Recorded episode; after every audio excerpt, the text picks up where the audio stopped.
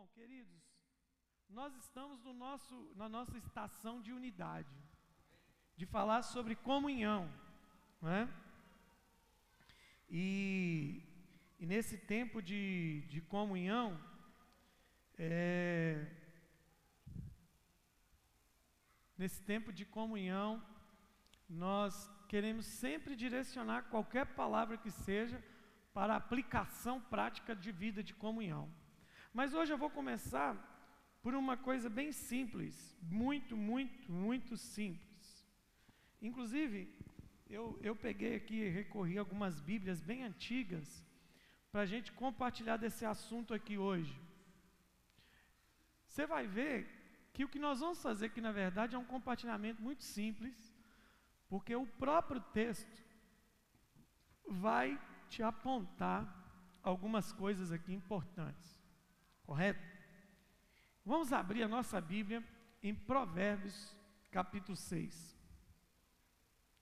Quando você pega o texto, o texto é, de Provérbios, você vai perceber que o livro de Provérbios tem vários vários blocos e, e, e o capítulo 6 é dividido por alguns subtítulos, né? E quando a gente vê isso, o que, que acontece? A gente vai ver muitos conselhos, muitas direções, mas dentro do Provérbios também tem algumas revelações. E, e esse texto que eu vou ler aqui é exatamente uma das revelações. Eu não sei se a gente consegue aqui hoje, no dia de hoje, a gente consegue é esgotar o assunto ou ir todos os pontos. Porque é um versículo só que a gente vai parar nele, mas é um versículo que tem seis pontos. Na verdade, são sete pontos. E esse texto, ele é muito interessante. Né? Quando você pega no versículo 12, algumas Bíblias pegam do 12 ao 15. Outras já pegam do 12 e vai direto. Como eu estou com uma Bíblia que não tem subtítulo aqui, que é a Bíblia, deixa eu ver que Bíblia que eu estou com ela aqui, Bíblia judaica completa. Eu vou ler nela, mas aqui no texto vai dizer o seguinte: em cima do versículo 12, está escrito assim: advertência contra a maldade. Repete comigo: advertência contra a maldade. E aí a gente vai lendo, que ele vai dizendo o seguinte: é, no capítulo 6, ele vai, ele vai dizer assim, em cima do versículo, versículo 12: O homem de Belial, o homem vil, né? É o que anda com perversidade na boca, acena com os olhos, arranha com os pés e faz sinal sinais com os dedos. Até parece que a pessoa está endemoniada, né? Acena com olho, arranha com o pé e faz sinais com os dedos. No seu coração há o que, gente?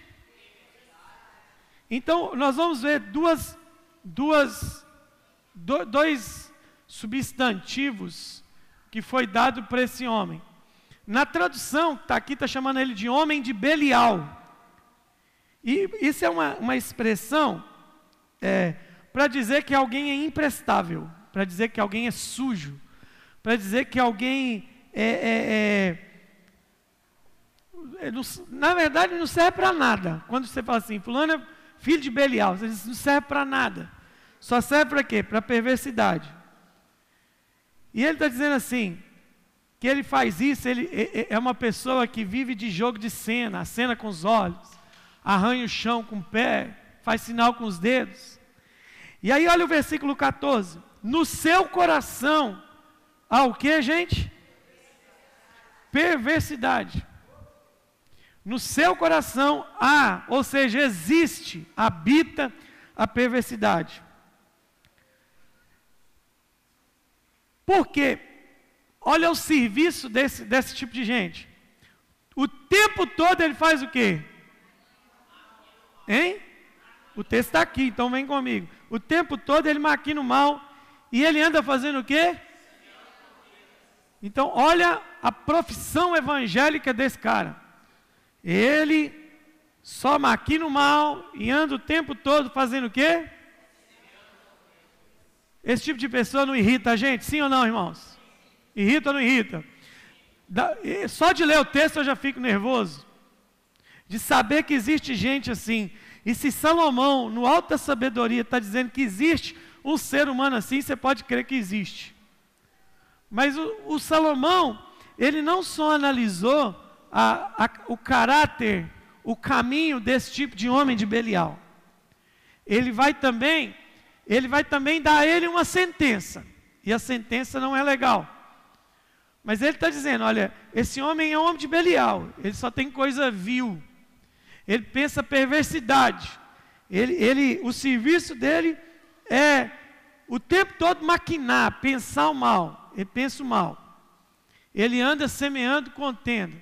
Mas, mas, no versículo 15, olha o que, vai acontecer com essa pessoa. Versículo 15. Você pode ler para mim? Um, dois e vai. Pelo que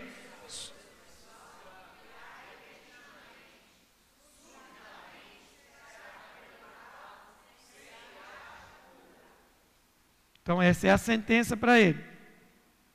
Na NTLH vai dizer assim: por isso, a desgraça cairá de repente sobre eles, e não poderão escapar.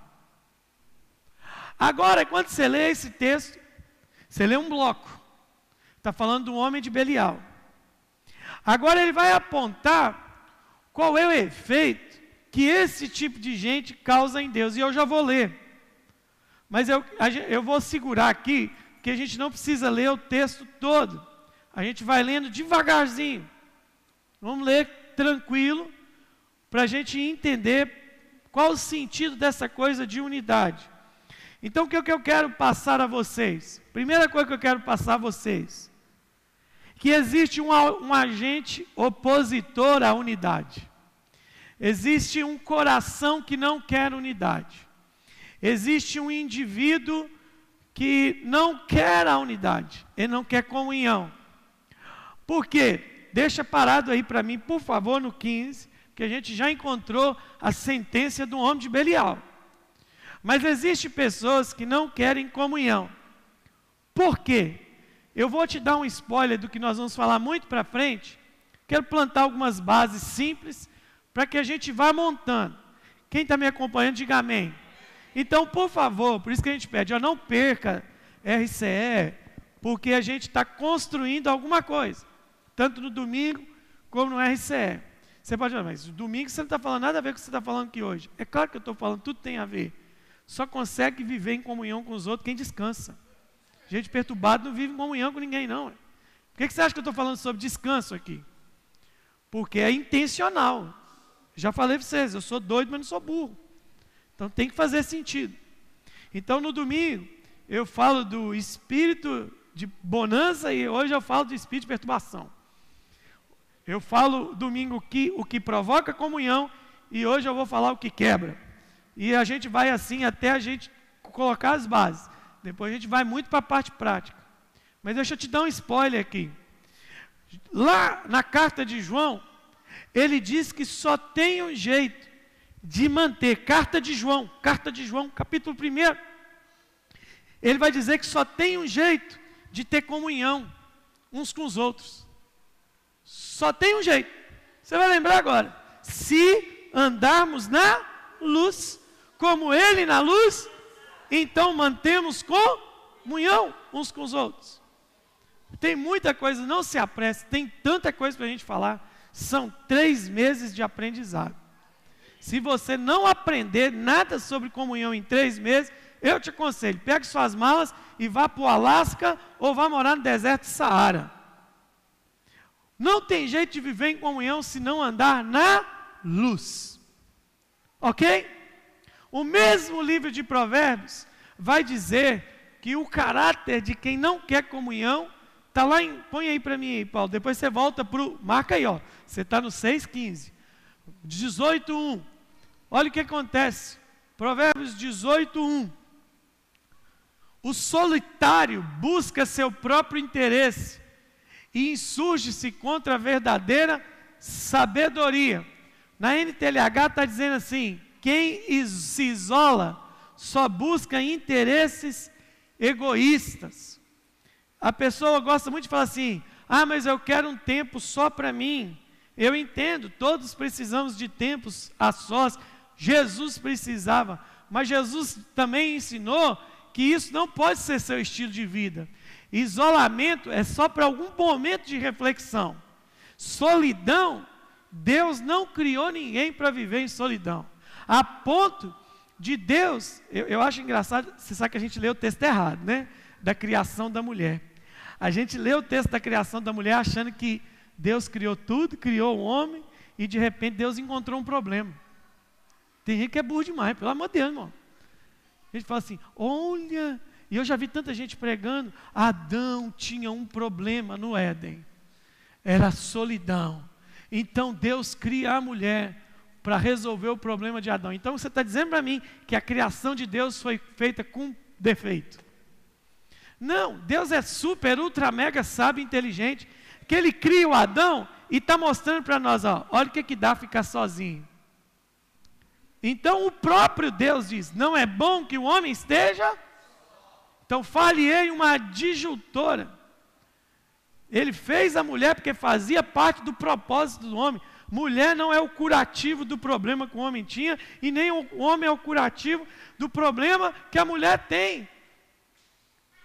Então, se Deus está dizendo que solidão não é bom, por que, que tem gente que não gosta de viver em comunidade? Na tradução que eu tenho aqui, quem se isola busca interesses egoístas e revela desprezo por qualquer coisa sensata. Então, o conselho é: não se isole. Eu posso te dar um conselho aqui? Posso te dar um conselho? Toda vez que você sentir vontade de ficar sozinho, sozinho, sozinho, procure alguém. Foi o diabo que colocou isso no seu coração. Porque a Bíblia diz que é melhor serem dois do que? Isso não é só para casamento, não. Ah, eu preciso de isolamento. Vamos lá. Toda pessoa que fez alguma besteira fez sozinho. Pensou, se isolou, conjecturou e levou ele a, ao abismo. Então nós estamos falando para você, você que está aqui na internet, nós vamos bater, mas vamos bater, mas vamos para cima, mas vamos com os dois pés no peito desse negócio de divisão e isolamento nesses dias. Entende? Porque você pode ver, toda pessoa que ficou deprimida é porque passou tempo demais o quê? Hein? Sozinho. Toda pessoa fica doido eu falo sempre. Tem gente que fala assim, pastor, tô, não estou bem, estou meio para baixo. Vai passar um dia lá em casa. Que dia que vocês chegaram aqui na igreja, e eu e a Aqueline chegamos aqui com cara de quem está deprimido. Quem tem três meninos não fica deprimido, não. Não tem jeito não. Não deixa você ficar deprimido. Agora, quando você convive com alguém deprimido, é perigoso você absorver aquilo. Entendeu? Eu conheço gente que só mostrou os dentes o dia que foi no dentista. Entende? Quantos lembram da corrida, da corrida maluca? Tinha um desenho, só os antigos lembram disso. Corrida maluca, quem lembra da corrida maluca? Dick Vigarista, Penélope Charmosa, né? Quem lembra do cachorro do Dick Vigarista? Como é que era o nome dele? O Bug. Hã? Bugly. Ah, é esse nome aí. Como é que esse bicho ria? Você já viu os dentes dele? E ele só ria quando acontecia o quê? Uma desgraça. Tem gente que é assim.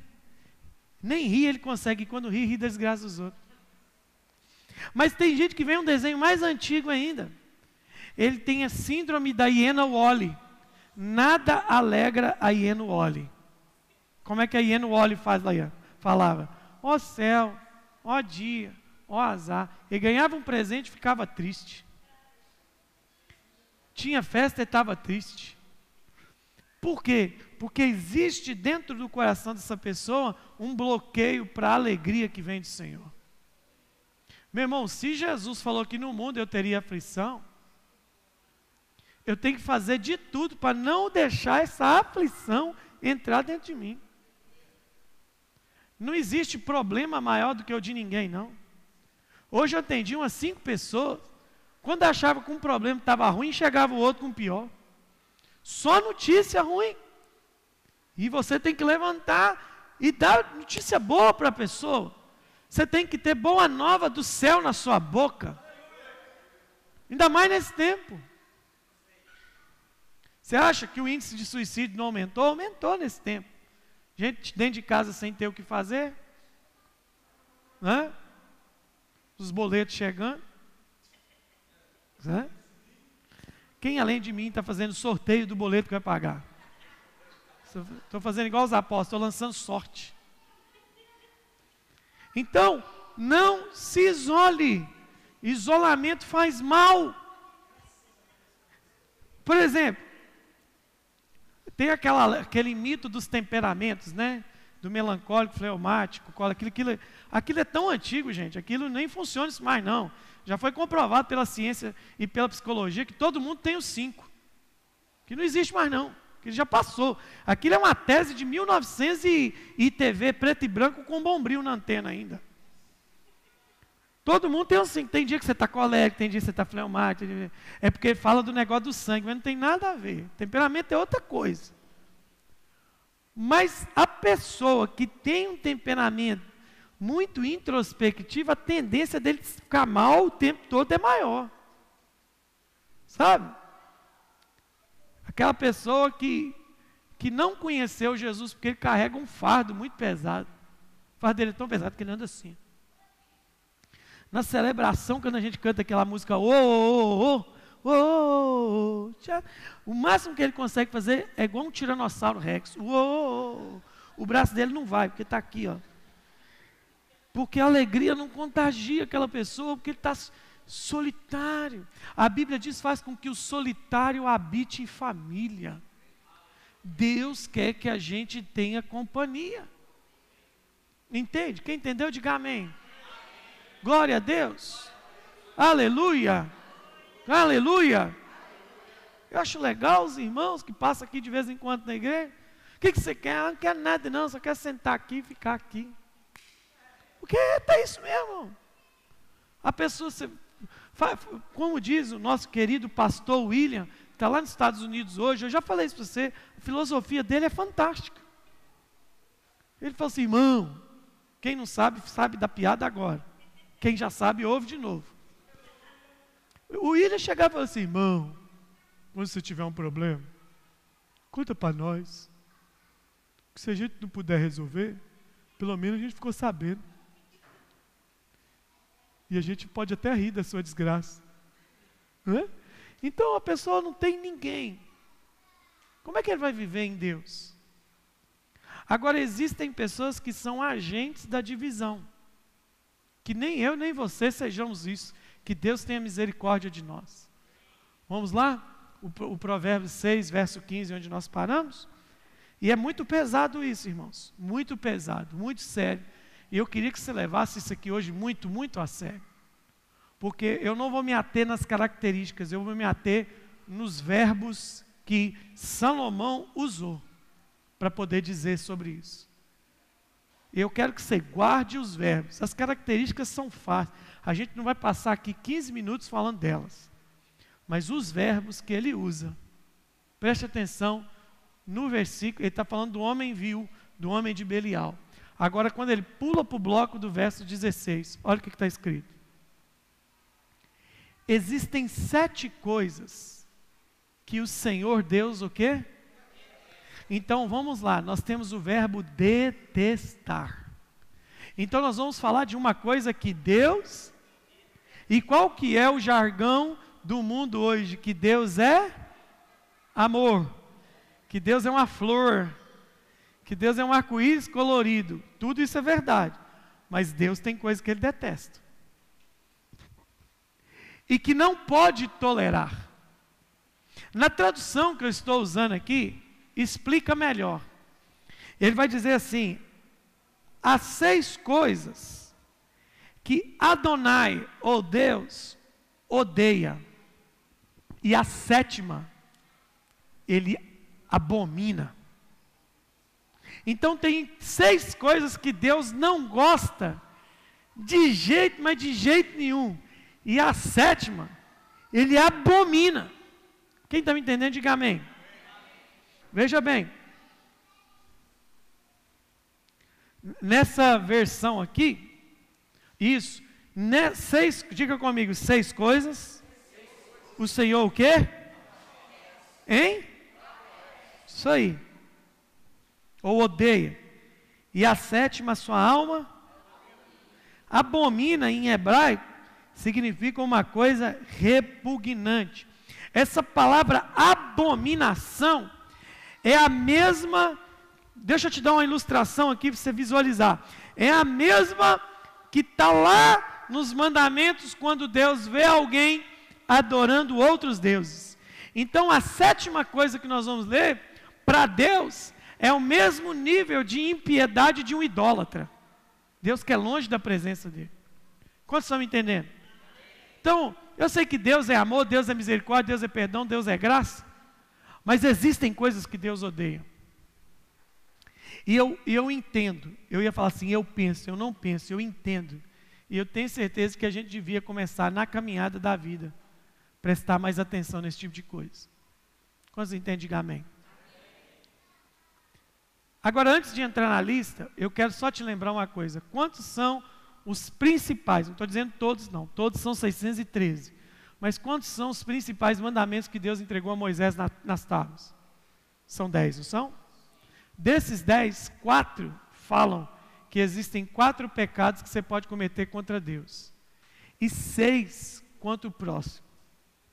Deus está dizendo assim: existem quatro pecados contra a divindade e seis contra a irmandade. Quatro pecados contra o Senhor e seis contra o indivíduo. Então, se um Deus que legisla dizendo que tem muito mais pecado contra o próximo do que contra ele, é para a gente acordar. E um Deus que está colocando numa lei, no mesmo equiparação, Deus está dizendo assim: olha, você aborrecer a Deus é a mesma coisa de você pecar contra o seu irmão. O não, o não terás diante de ti falsos deuses, está no mesmo nível de não trarás falso testemunho, não adulterarás, não farás prostituição, não é, é, é, e todos aqueles outros seis lá que estão contra o Senhor. Aí as pessoas pensam o quê? O sábado.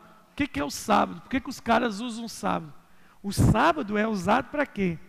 Para ter um tempo com Deus em família. O judeu vai para o Shabá com a família. O judeu usa aquele sábado para estar em comunhão com a sinagoga, com a comunidade. Então Deus está dizendo lá: vai ter um dia da semana que você tem que parar tudo para estar tá com gente.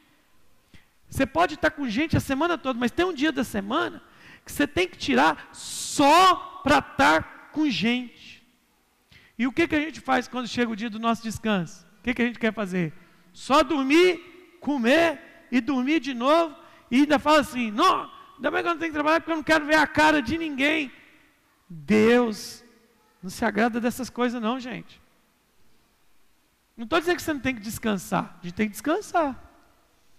Mas você tem que também relevar como você trata esse nível de descanso.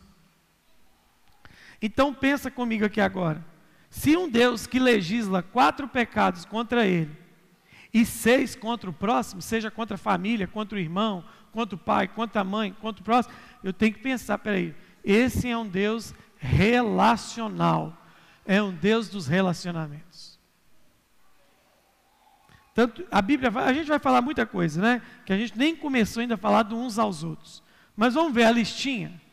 Vamos ver a listinha. Se a gente consegue, não, não vai precisar nem, nem de, de tradução, né? Primeira coisa que Deus detesta, diga olhos altivos. que, que é olho altivo? Qual a palavra que associa sua mente quando você fala de altivo? Hein? Está falando de altivo, né? De levantar. Então o Senhor detesta quem se sente. Quem se sente superior aos. A quem? Aos outros. A própria palavra de Deus diz: Paulo vai nos aconselhar considerem os outros superiores a vocês mesmos. Olhar altivo, se você traduzir para uma palavra que você conhece muito, é olhar orgulhoso.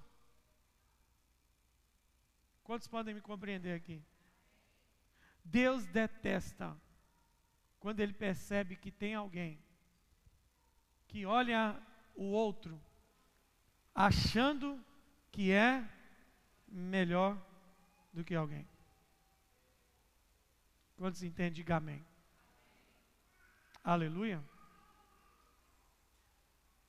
Mas você fala assim: só tem olhar altivo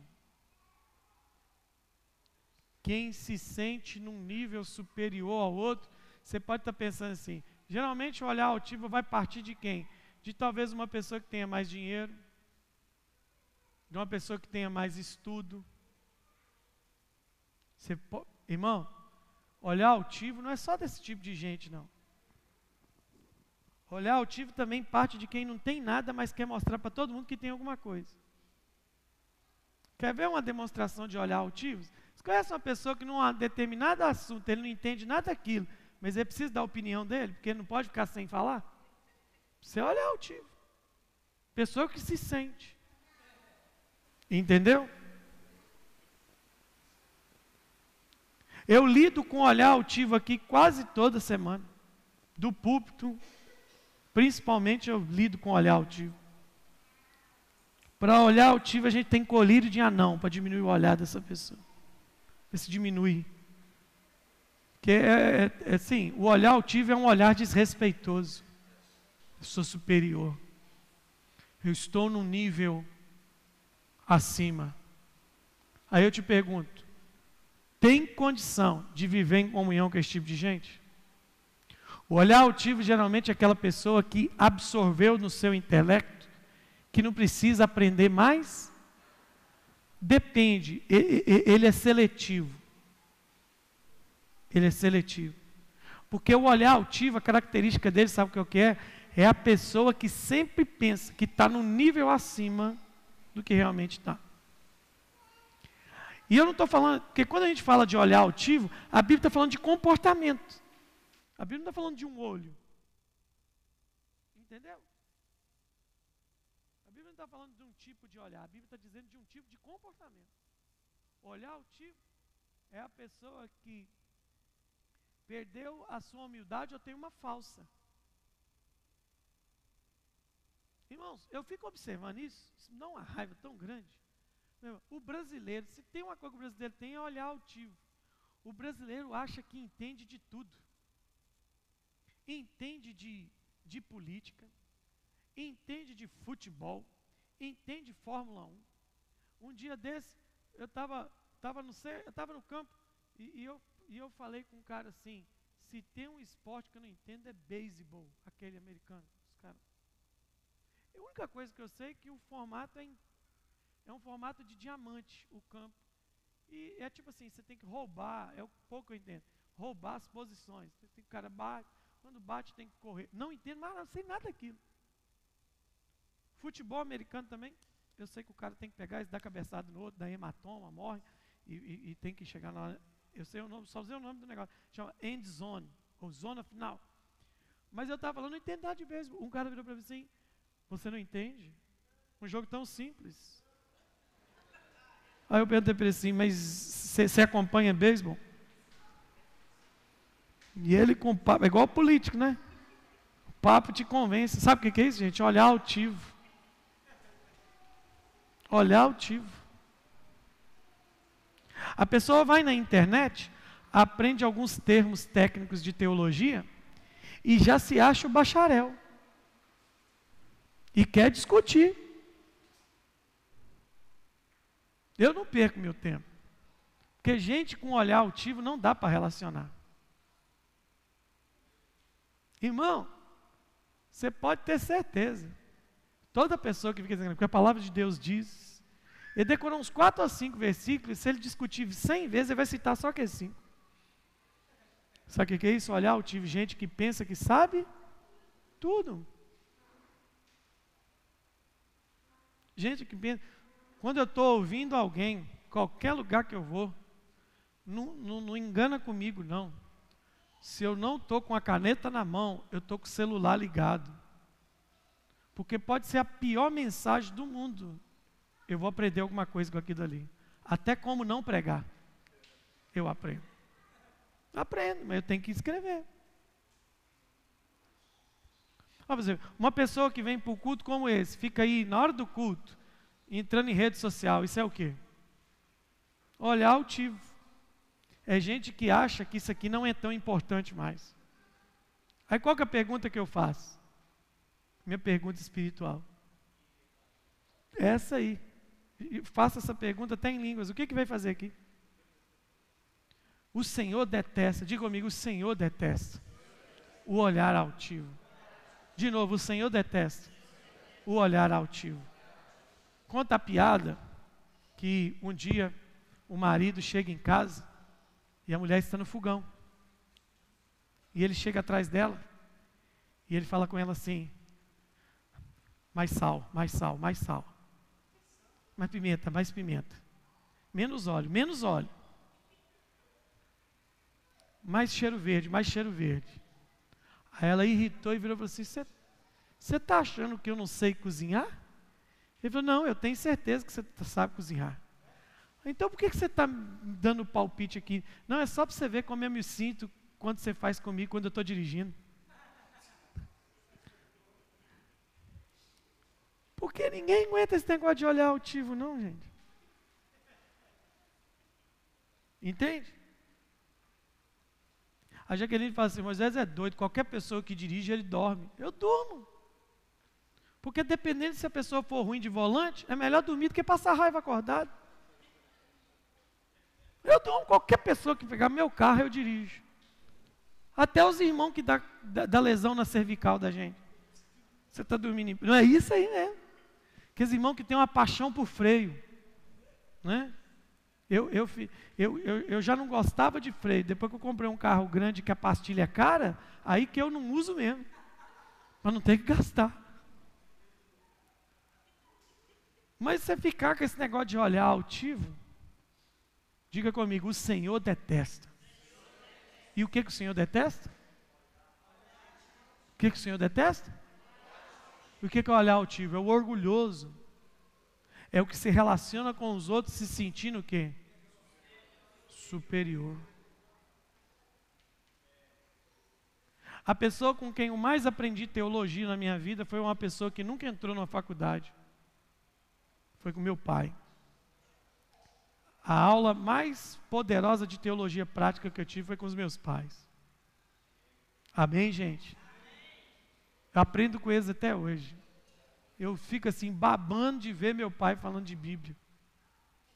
Eu babo mesmo. Eu gosto de ver ele falando de Bíblia. Simplicidade. De vez em quando eu falo, pai, ora para mim aqui, porque eu só preciso transferir essa simplicidade para mim. Porque eu quero ser como o Senhor, eu quero aprender de falar de coisas complexas de forma muito simples. Quando eu falar de um troço muito, muito, muito difícil e todo mundo entender, Jesus vai gostar de mim. Porque ele vai entender que eu atingi o objetivo. Porque o olhar altivo vai conversar contigo, ele não quer passar para você conhecimento. Ele quer passar para você que ele sabe mais do que você. Eu tive muito professor assim na faculdade, tive muito professor assim na academia teológica. Ele não quer te ensinar, ele quer mostrar para você que sabe mais do que você. Às vezes cito culto de pastores que é uma verdadeira aula filosófica. E eu fico assim, uma vez eu já falei isso para vocês, fui numa igreja que eu fiquei assim, rapaz, nossa Deus do céu, irmão, eu me senti humilhado assim.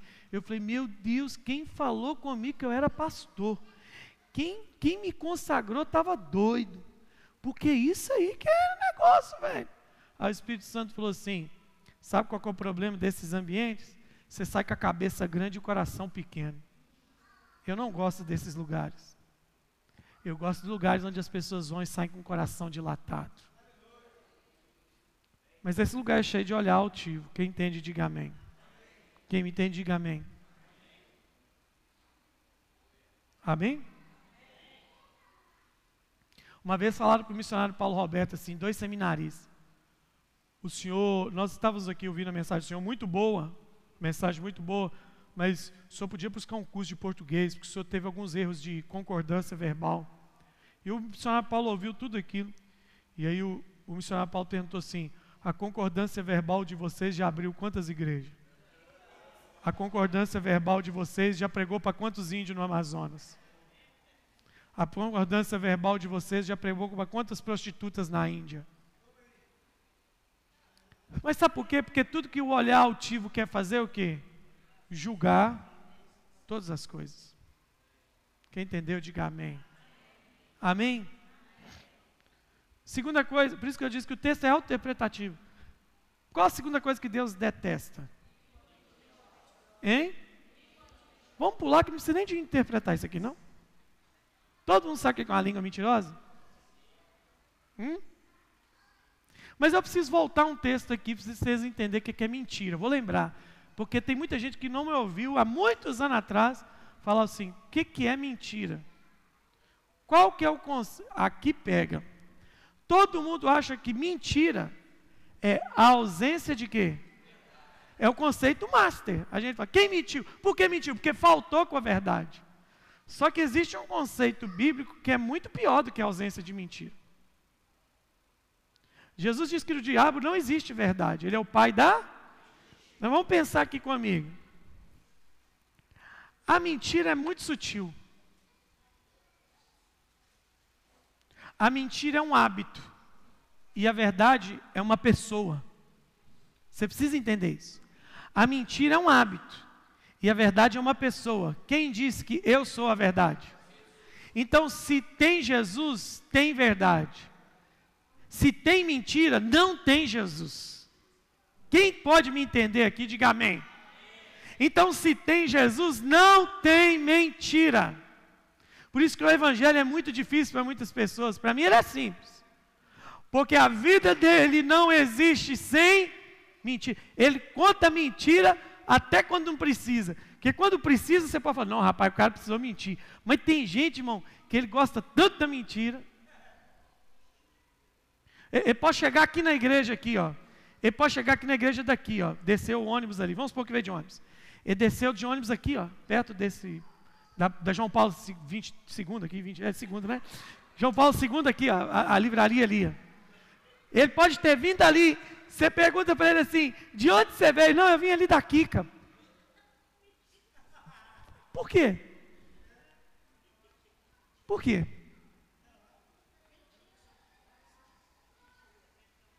Virou um hábito. E o Senhor detesta. Agora, o que, que nós estamos falando? Nós estamos falando de relacionamentos. O olhar altivo, vocês entenderam, é quem se sente superior ao outro. O orgulhoso, que não aprende mais nada com ninguém. Agora, a língua mentirosa, irmão, preste atenção, nós não precisamos construir relacionamentos mentirosos.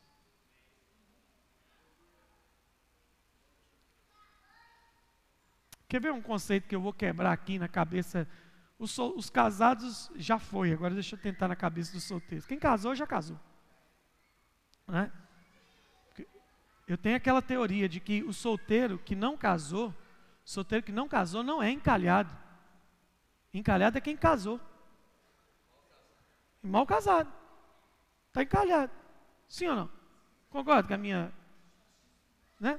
Agora deixa eu falar um negócio. Porque vem um negócio, deixa eu falar um negócio aqui para vocês aqui, rapidinho. Solteiros, casados, me escute. Todo relacionamento começa com a paixão. Eu apaixonado por alguém. Eu gostei daquela pessoa, gostei do cabelo, da cara, do corpo, do jeito de falar, da companhia. Mas solteiro, solteiro é burro demais. Porque aí vem o eu te amo. O eu te amo. O eu te amo precisa vir acompanhado com a mínima condição de eu conseguir planejar algo com você. Tem que vir acompanhado disso. Olha, eu te amo. Eu te amo por quê? Eu te amo porque você é bonita, porque você é legal. Não, eu te amo. porque eu decidi passar a minha vida com você. Beleza.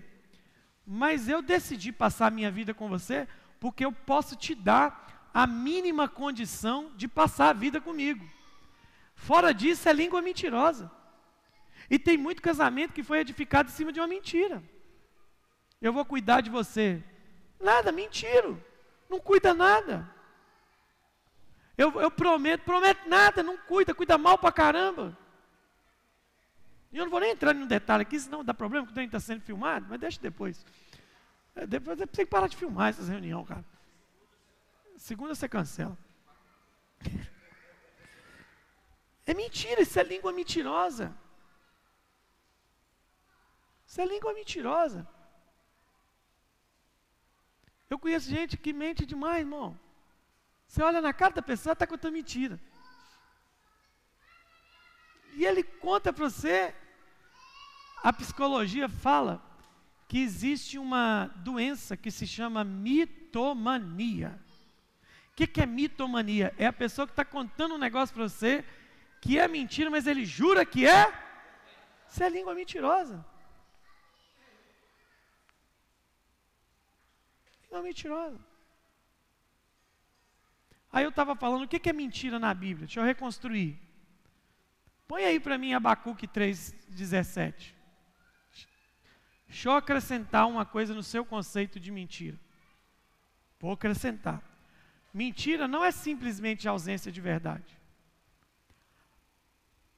Ainda que a figueira não floresça, nem haja fruto na. E o produto da oliveira faça o quê? Deixa eu te fazer uma pergunta. Como é que uma oliveira mente para você? Quando, quando ela o quê? Você plantou, regou, esperou e ela não te deu o quê? Então ela fez o quê? Então, dentro do conceito bíblico do profeta, mentir é deixar de ser o que eu nasci para ser. Se você não está sendo o que você nasceu para ser, você está mentindo. E o que que eu nasci para ser? Vai procurar na Bíblia, todas as mensagens que a gente pregou aqui aponta para o que você tem que ser.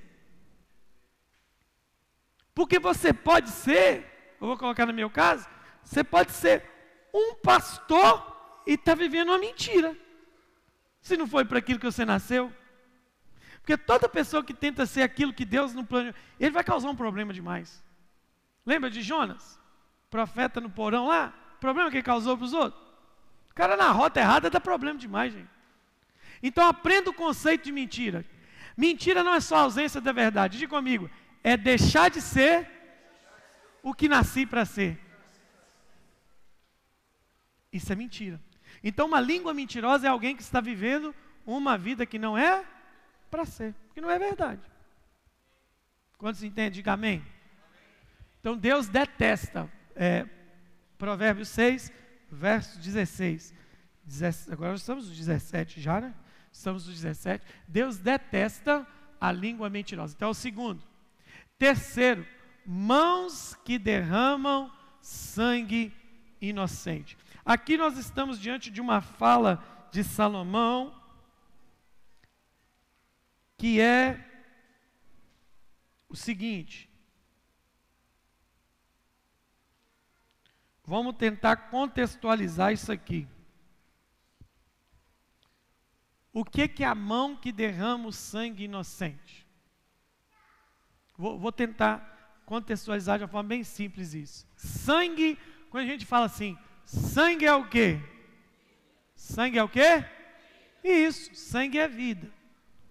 Então ele está dizendo de alguém que derrama sangue inocente. Ok, comete assassinato contra alguém. E aí, meu irmão, é, não é só questão moral, isso aí já é crime. A lei está aí para isso.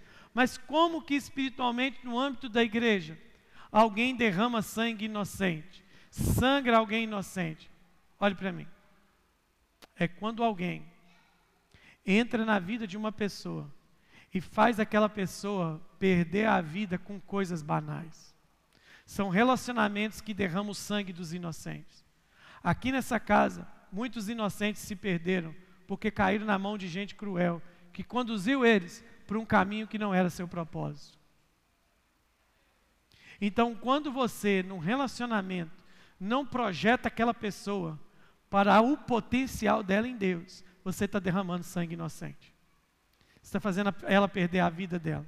Então é melhor, se não for para entrar na vida de alguém e potencializar, é melhor nem entrar. É melhor nem fazer isso. Não faça ninguém perder a vida com você e nem comigo. E as pessoas têm raiva disso. Por quê? Escute o que eu vou dizer. Parece. O que, que eu acabei de dizer? O que, que eu disse? Que as pessoas gostam de quem desperdiça a vida delas. Parece que as pessoas gostam de quem desperdiça a vida, a vida delas. Irmão, presta atenção, é uma luta. É uma luta. Por exemplo, qual discipulado que você precisou ter no mundo para poder fazer bobagem? Qual professor que você precisou ter? Você não teve nenhum. E a igreja precisa de professor para tudo, para a pessoa fazer a coisa certa. Sabe por quê? Eu chamo isso de má vontade. Porque tinha boa vontade para aprender tudo errado. Agora é uma má vontade para aprender as coisas certas, irmão.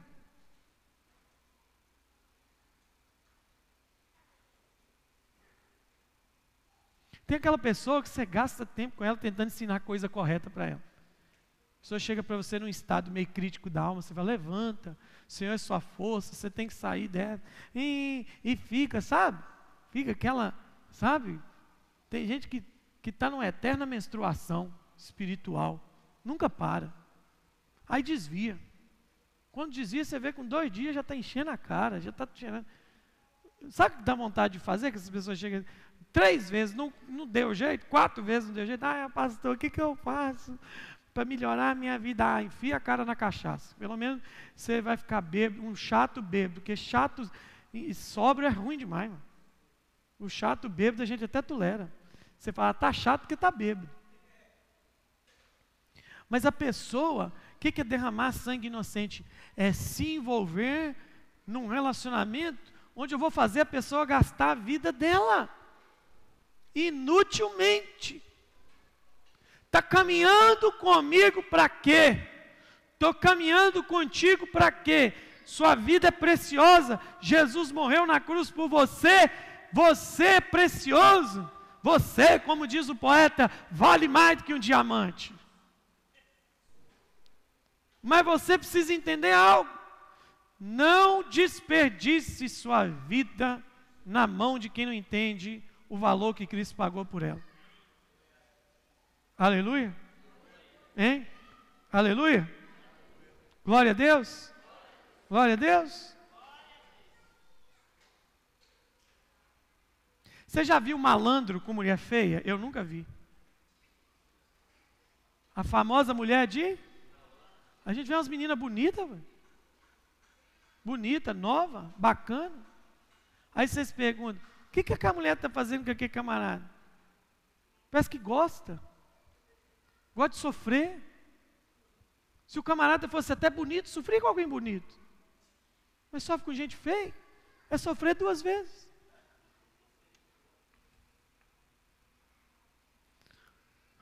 Derrama sangue inocente. Então nós estamos na terceira. Vamos para a próxima. Qual a próxima coisa que Deus detesta? Cadê Paulo? O coração que trama projetos iníquos. Preste atenção aqui para mim. Aqui nessa tradução está dizendo assim: o coração que planeja a maldade. Vamos lá de novo?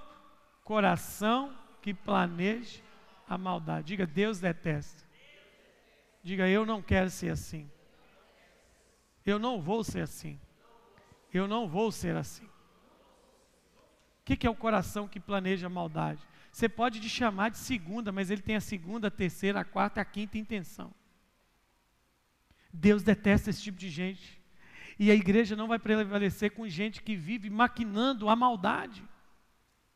Você pode falar assim: não, pastor, na igreja não existe. Tem, irmãos. Tem. Tem gente que tudo que ele ouve, ele, ele aplica uma maldade. Um dia uma pessoa chegou para mim, pastor, não aguento mais ouvir esses pregadores, porque todo, todo que eles chegam no final é o dinheiro. Aí eu virei e falei assim, eu não, não, não creio como você não, irmão. Não, pastor, mas você não está vendo isso? Eu falei, não, porque Jesus falou que se os meus olhos forem bons, todo o meu corpo terá luz. Mas se os meus olhos forem maus, todo o meu corpo terá trevas. Quem é ruim é seu olho, então tudo que você vê e ouve é ruim para você. Você não tira mais nada de bom, porque o seu coração maquina maldade. É gente que, que, que, que, tá, que vive que vive planejando e ele vê maldade em tudo. Ele maquina essas coisas. A Bíblia diz que você tem que ser excelente para o bem. Velha música do Ronaldo Bezerra. Romanos 16, 19 diz: Seja excelente para o bem e inocente para o mal. Aleluia! Deus não gosta de gente que planeja a maldade, maquina um negócio. Nós não podemos ser assim, nós temos que ser simples, irmãos. Nós temos que ser puros de coração, bem-aventurados os puros de coração eles verão a Deus. Nós precisamos de pureza de novo. Nós precisamos de gente do coração simples, que acredita na simplicidade. Só assim nós vamos ter, nós vamos ter relacionamento saudável de novo. Eu não posso, eu não posso ficar acreditando na maldade, senão para tudo, me mata e deixa que Deus julgue depois a minha alma, porque não vou conseguir viver, não tem maldade. É muita maldade. Não tem mais pureza. Quem está compreendendo? Então, esse é o quarto.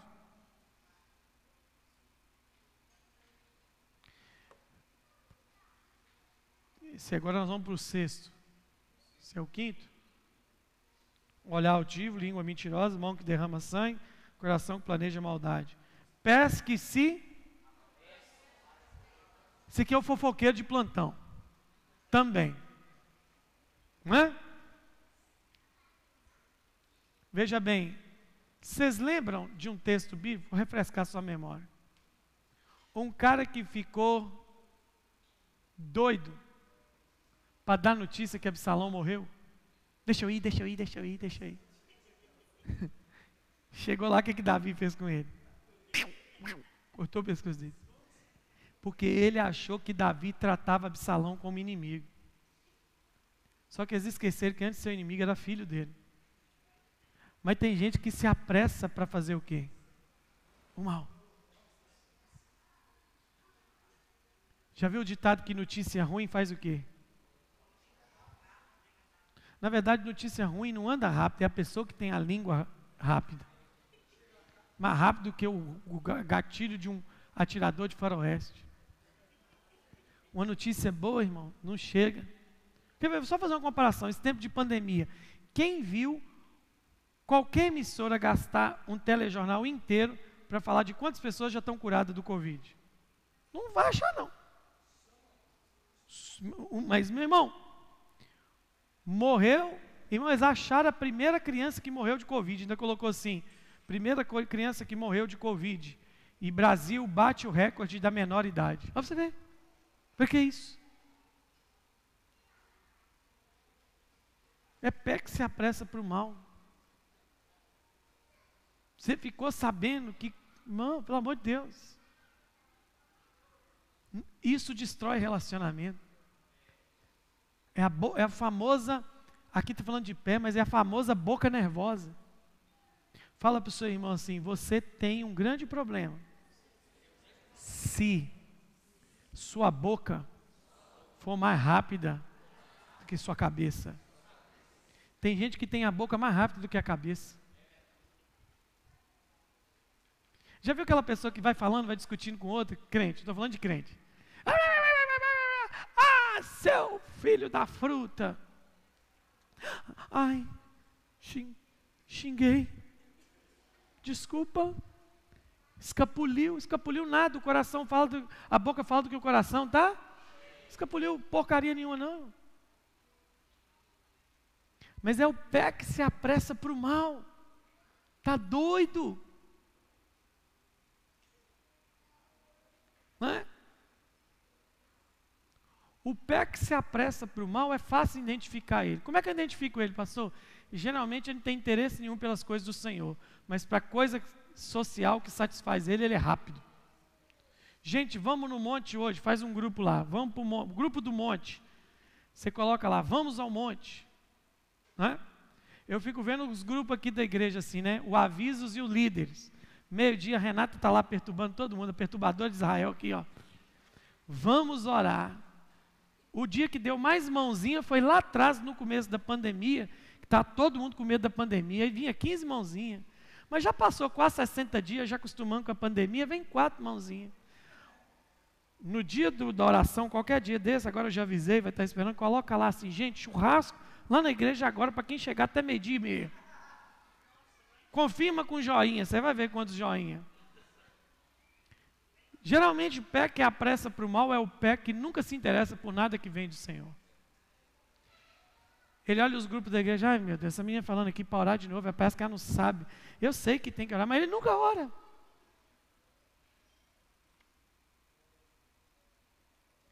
Já viu um pé, quer ver uma característica do pé que apressa para fazer o mal?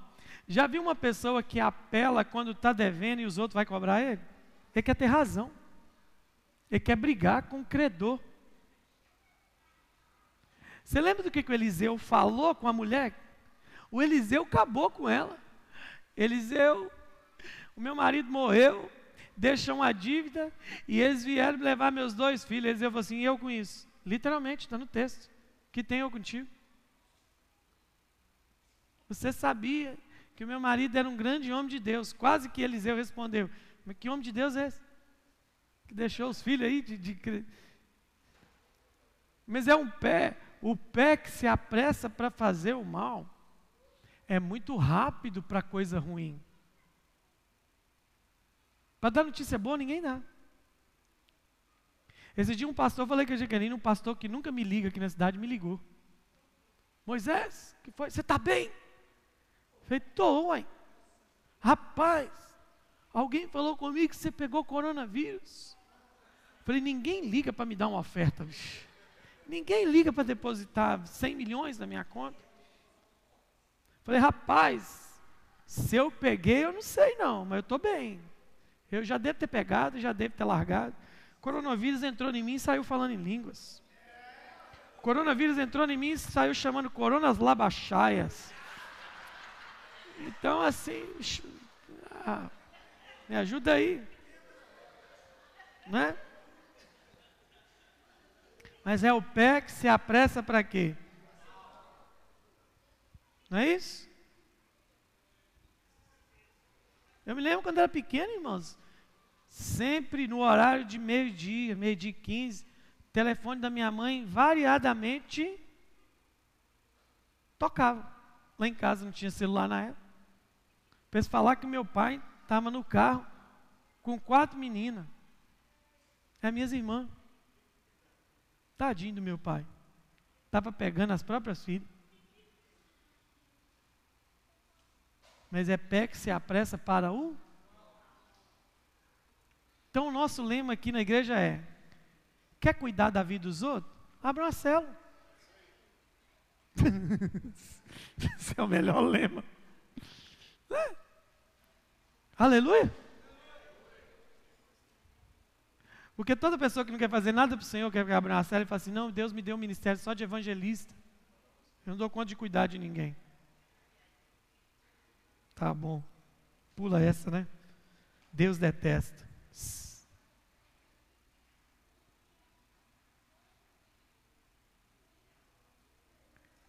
Qual que é o próximo aqui? Hein? Depois do pé que se apressa para fazer o mal. Isso. Olha que coisa legal aqui, ó. Nessa tradução que é fantástica. Olha que está dizendo assim, ó.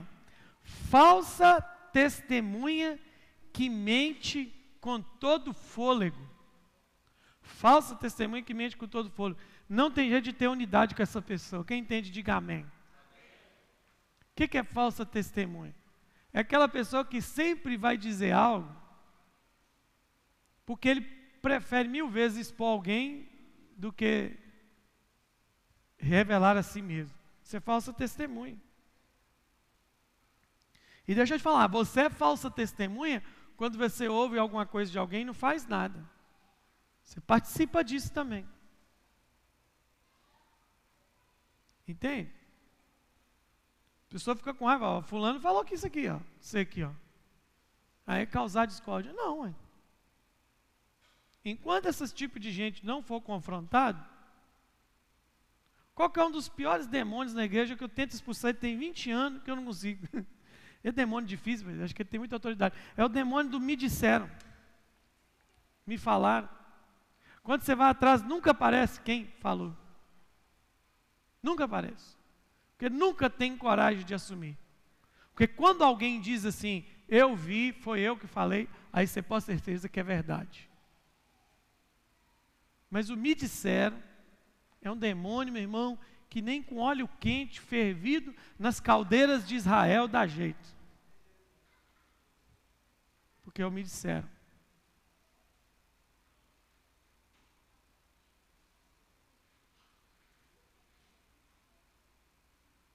Uma vez, muito tempo atrás, disseram que eu estava separando a Jaqueline. Disseram. Eu nunca descobri quem disseram. Essa mulher está comigo até hoje, oh meu Deus do céu. Nunca apareceu. Oh, disseram que eu estava separando, disseram que a gente estava casando, que ela estava grávida. Eu nunca vi uma gravidez tão demorada. A Maria Eduarda levou cinco anos para nascer. Isso é o quê? Nem jegue é assim. Nem baleia. Baleia 12, 13 meses. Elefante, nem elefante. Né? Mas o disseram arruinou a vida de muita gente. Que é o pé que corre para fazer o mal. Ninguém corre para orar por alguém. Ninguém corre para ter misericórdia de ninguém. Ninguém corre para salvar um casamento. Porque notícia ruim chega rápido. Né? A pessoa recebe a unção do The Flash. Não é assim? Recebe a unção The Flash e leva aquela notícia ruim. E eu não estou aqui falando contra, contra coisas que estouraram. Estou falando nada disso não. Tem coisa que precisa estourar mesmo. Se não estourar, nunca vai parecer a verdade. Mas estou falando de gente que maldosamente faz isso. Então, esses são os seis problemas. E o sete abre a porta para a próxima fase. Seis Deus. Seis Deus. Seis Deus detesta. E a sétima ele? E o que, que Deus abomina? o que semeia. Deus está dizendo que isso aqui, o último, é o pior do que todos os outros anteriores. Se você for instrumento de discórdia entre alguém, você está no alvo da abominação de Deus. Não queira isso para a sua vida. A tradução da NTLH diz assim: aquele que separa os melhores amigos. Se eu ou você formos instrumento para destruir uma amizade de alguém, nós estamos no alvo da abominação de Deus. Irmão. Quanta pessoa na igreja deixou de gostar da outra por causa de um? Quantas pessoas eu encontro que vêm aqui no prédio da igreja e assistem uma reunião e falam assim: Pastor, eu estou tentando vir nessa igreja há dois anos, três anos. E eu sabia que era aqui. Eu falei: Mas o que, que